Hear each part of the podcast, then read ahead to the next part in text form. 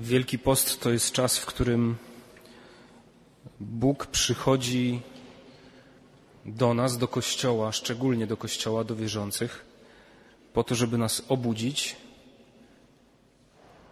i sprowokować do różnych konfrontacji na terenie własnego serca, do poszukiwania odpowiedzi na ważne pytania, do podjęcia decyzji, które często odkładamy latami.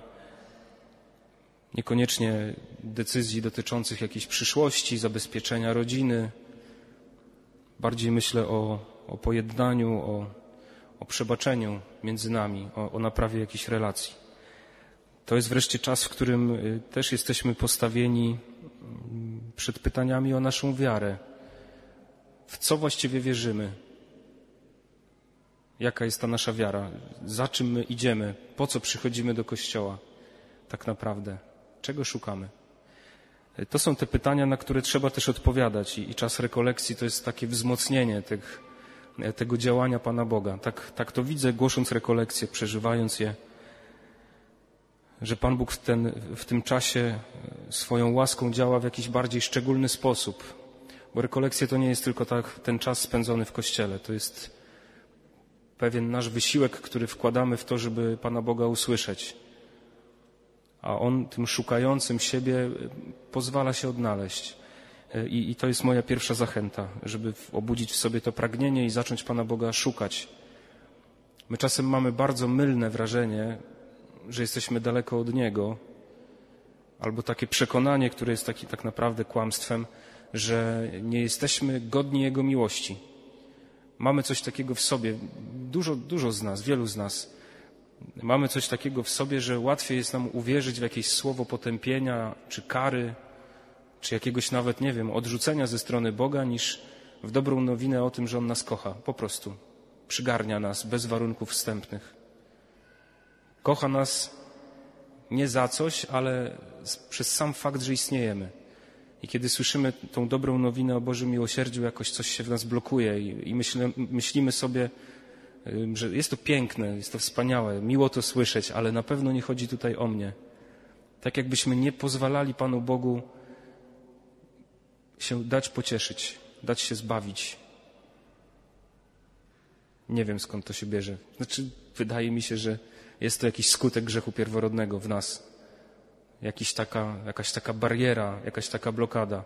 To się potem też przenosi oczywiście na relacje nasze.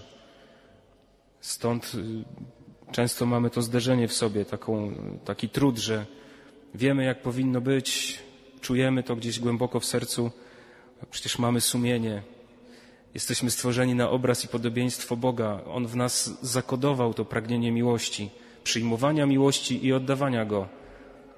Jednocześnie czując to wszystko, zderzamy się z tym, że tego nie umiemy, przerasta nas to wszystko, jest za trudne, nie ogarniamy. Jesteśmy jak ten Piotr z dzisiejszej Ewangelii, który jest w tym obłoku i nie wie, co mówi. Właściwie tak ewangeliści to zanotowali, że on nie wie, co mówi po prostu. Nagle było objawienie, było ten mocne uderzenie, a, a on po prostu nie wie, co mówi. Albo śpi, albo po prostu śpi, czyli może jest przemęczony, a, a może się po prostu odcina od rzeczywistości, która go przerasta. Powtórka będzie na, na Górze Oliwnej, w Ogrójcu, kiedy, kiedy Jezus się modli, prosi o to, żeby czuwał z nim, ale on śpi, znowu śpi. I to jest prawda o nas. Myślę, że to bardzo dobrze oddaje nasze życie. Nie mówię tego, żeby, żeby jakoś nas y, dołować i dokładać nam utrapienia, ale żeby zobaczyć pewną prawdę o nas, że no, jesteśmy leniwi, jesteśmy małoduszni, że nam się nie chce często, czasem nie umiemy, a jeszcze do tego dochodzi nasza historia życia, która jest jaka jest i jakaś tam pretensja ukryta i różne rany i ostatecznie wystarczy, nie wiem, tak założyć ręce, usiąść i się rozpłakać bez nadziei. E, trochę przesadzam, a może, a może wcale nie, nie wiem. Mam nadzieję, że jeszcze nie jesteście bardzo zdołowani, bo chciałbym też, żebyśmy popatrzyli na to z perspektywy dobrej nowiny. To, co powiedziałem do tej pory, to jest jakiś obraz ludzkiego doświadczenia. Można do tego dorzucić jeszcze rozczarowanie, zniechęcenie i, i kilka takich różnych rzeczy. I co na to Pan Bóg? Bo, bo tej odpowiedzi szukamy w rekolekcjach i w ogóle w kościele i w ogóle w wierze wreszcie. Co na to wszystko Pan Bóg, kiedy patrzy na nas y, gdzieś bujających w tym obłoku, w którym nie wiemy, w którą stronę iść? Ta scena przemienienia to jest y, bardzo istotna rzecz, bardzo istotne wydarzenie, dlatego że w tym momencie Jezus uprzedzając to, co się wydarzy na Golgocie, całą swoją drogę krzyżową, mękę, tą okrutną mękę i wreszcie śmierć na krzyżu, uprzedza to wszystko i pokazuje się uczniom w chwale. Tak jakby było już po zmartwychwstaniu. Dlatego Piotr po prostu nie wiedział, co mówi, bo on był tym porażony. Oni wszyscy byli e, porażeni, Jan i Jakub, trzech uczniów, kiedy zobaczyli Jezusa przemienionego. I ten cud dokonuje się ze względu na nich, żeby oni w godzinę męki Chrystusa nie uciekli przed zgorszeniem krzyża. Nie załamali się w momencie naprawdę mocnej próby, żeby wiedzieli, że to, co Bóg powiedział, jest prawdą. Po to jest to przemienienie dla nich. I teraz, kiedy, ten, kiedy wrócimy do tego wstępu, który powiedziałem, kiedy popatrzymy na swoją drogę krzyżową, Jutro będę o tym mówił trosze, troszeczkę więcej, o, o tym przeżywaniu drogi krzyżowej jako swojej drogi krzyżowej, nie tylko patrząc na Pana Jezusa, ale patrząc na siebie, na własne życie. To to przemienienie jest dzisiaj dla nas po to, żebyśmy nie tracili wiary, żebyśmy nie opadali z sił. Bo to, co daje wiara, wiara, która jest nie tylko jakimś intelektualnym przekonaniem o istnieniu Boga, bo to przecież nas tu pewnie zgromadziło wszystkich prawdopodobnie, ta wiedza o Bogu, która no, jest czymś podstawowym, fundamentalnym. Tu chodzi o wiarę, która jest zawierzeniem, wejściem w relację. Tu chodzi o wiarę, w której mówisz Jezu, ufam Tobie. Chodzi o moment, w którym złapiesz się dobrej nowiny o zmartwychwstaniu w momencie, kiedy umierasz, kiedy oddajesz życie. No wtedy jest wiara. Bo chrzest i to włączenie w życie Chrystusa, to, że otrzymujemy Jego ducha, to jest równocześnie obietnica, że w momencie, kiedy umrzesz, to Bóg wskrzesi cię z martwych, tak jak Chrystusa. I w pierwszym momencie myślimy o, o, o, na pewno o naszej śmierci, która prędzej czy później nastąpi. To jest też jeden z ważnych mm, elementów Wielkiego Postu, żeby, żeby sobie o tym myśleć.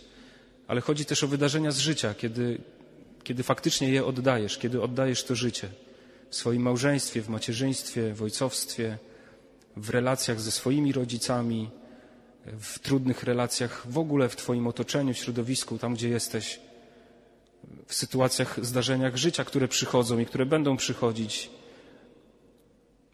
zmaganiach różnych, kiedy to życie oddajesz, żeby go nie oddawać bezsensownie, bez nadziei. Bo wiara, ona osadza je w kontekście paschy, męki, śmierci i zmartwychwstania Chrystusa. Cały Wielki Post jest przygotowaniem do przeżywania świąt paschalnych. W święta paschalne, które są takim źródłem naszej wiary tak naprawdę, centrum, wyznajemy w to, wiarę w to, że Jezus żyje, że On naprawdę zmartwychwstał, że On naprawdę pokonał śmierć, że śmierć nie ma nad nami władzy. Doświadczamy jej skutków i ciężaru, zmagamy się z nią, ale mamy Słowo Boga, które nas z niej wyciąga.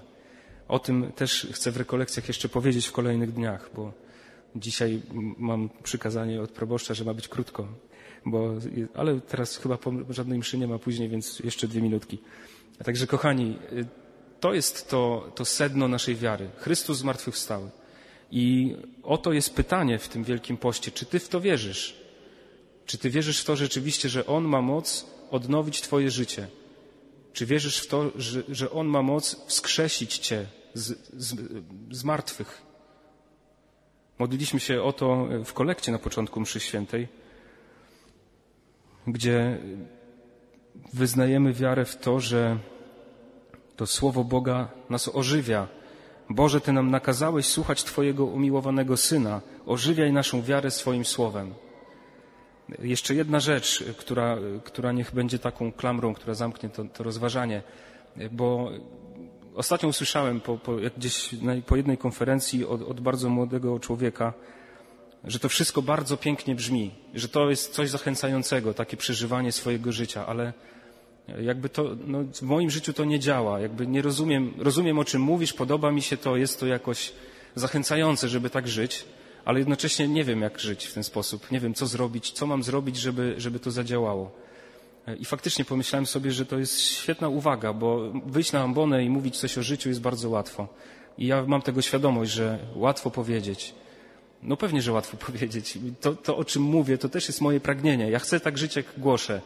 To nie znaczy, że mi zawsze wychodzi. Ja też, też jestem grzesznikiem i, i niczym się nie różnię od żadnego innego człowieka na tym świecie. Poza może łatwością mówienia i dostępem do ambony. Te same trudności mnie też dotykają. I to, co gdzieś jest dla mnie takim mocnym słowem na ten Wielki Post, które gdzieś mi się przypomniało, bo przecież je znam od lat, to właśnie wzywanie Ducha Świętego. Co to znaczy? Że jest pewien moment, w którym już dosyć jest głoszenia, ile można słuchać konferencji, rekolekcji i kazań, czytać książek pobożnych i, i, i nie wiadomo co jeszcze. Przychodzi moment wreszcie, w którym e, to ty sam, to ty sama musisz stanąć przed Bogiem i prosić Go o Ducha Świętego. Powiesz jak? Najprościej na świecie, jak się da. Żeby ta modlitwa po prostu była dotknięciem w tobie tych pragnień, tych rzeczy, tych trudności, które niesiesz. Jeśli brakuje ci wiary, to proś o wiarę. Jeśli, jeśli się cieszysz, cieszysz, masz w sobie radość, to, to wyrażaj ją po prostu słowami w modlitwie. Jeśli brakuje ci tego doświadczenia miłości Boga, którą On ma do ciebie, to proś o nią. Boże, chcę doświadczyć Twojej miłości. To nie trzeba na to czekać nie wiadomo ile, to można zrobić w trakcie tej Eucharystii. To są bardzo proste rzeczy, a wydają się takie trudne. I Pan Bóg przychodzi, Pan Bóg wzywany odpowiada na wołanie swoich dzieci, bo Jego pragnieniem jest to, abyśmy mieli życie wieczne. Życie wieczne y, to jest bycie w relacji z Bogiem. Nie trzeba czekać na śmierć, żeby, żeby mieć życie wieczne. Ono się zaczyna w momencie chrztu. To życie wieczne oznacza poznać Boga, być blisko Niego. Poznać oznacza wejść w zażyłość z Bogiem, zawierzyć Mu swoje życie, zobaczyć, że samemu jesteśmy niewystarczalni.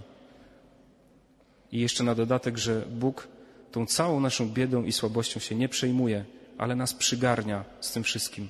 Kocha nas. Kochani, tego Wam życzę, żeby, żeby to słowo w nas wszystkich pracowało i, i to pragnienie, żeby nas ożywiało, żeby pchało nas do modlitwy, żeby nie bać się y, prosić o Ducha Świętego, po prostu, bo mm, ktoś powie, a już mam takie doświadczenie, cały czas się modlę. E, czasem trzeba to ożywić, czasem trzeba to w sobie odnowić. To pragnienie szukania oblicza Boga, żeby być z Nim, żeby być blisko Niego, żeby On był też obecny w Twoim życiu, żeby odkryć, że Twoje życie jest święte, że jest świętą historią. Ten znak przemienienia Pańskiego jest właśnie po to, żebyśmy zobaczyli chwałę Chrystusa zmartwychwstałego, żyjącego, żyjącego dziś dla nas również, który nas zaprasza do życia razem z Nim. Niech, niech to pragnienie i, i to doświadczenie będzie dzisiaj Waszym udziałem. Amen.